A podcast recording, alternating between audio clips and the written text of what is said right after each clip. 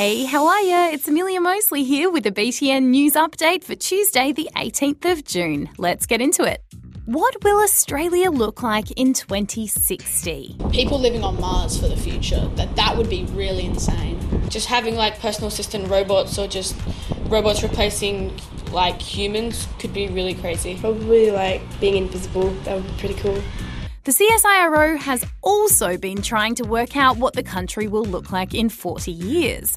It's all part of a big report that the Scientific Research Organisation has just released.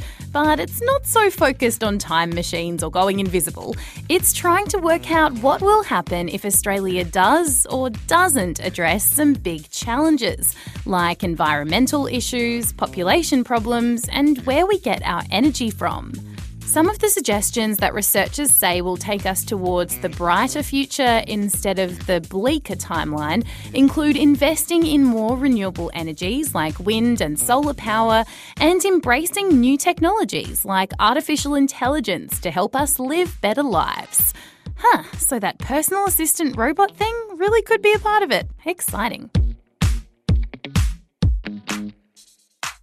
If you were at the footy on the weekend, did you notice something a bit different going on? Special guards wearing behavioural awareness bibs were patrolling games in Melbourne to make sure fans were on their best behaviour.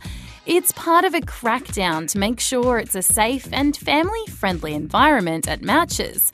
But some fans reckon the policing went too far, and they said they didn't feel comfortable cheering and supporting like they usually would. One Carlton supporter even wore duct tape over her mouth to protest against it.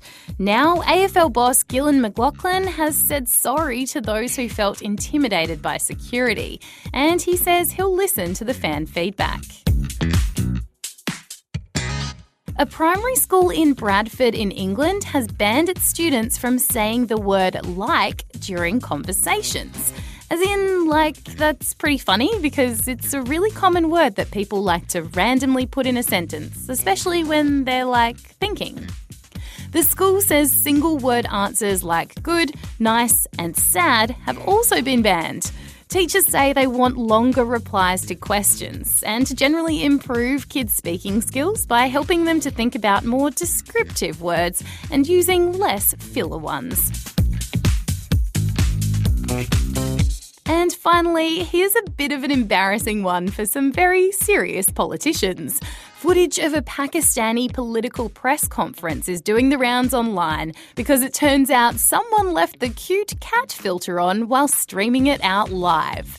Yep, you can see some of Pakistan's most important ministers with adorable ears and little whiskers.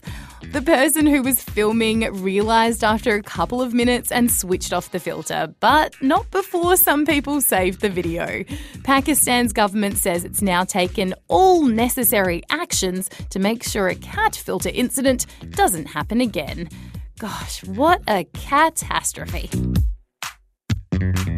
And that's all the news I've got for you today, but I'll be back with more for you tomorrow. Catch you then.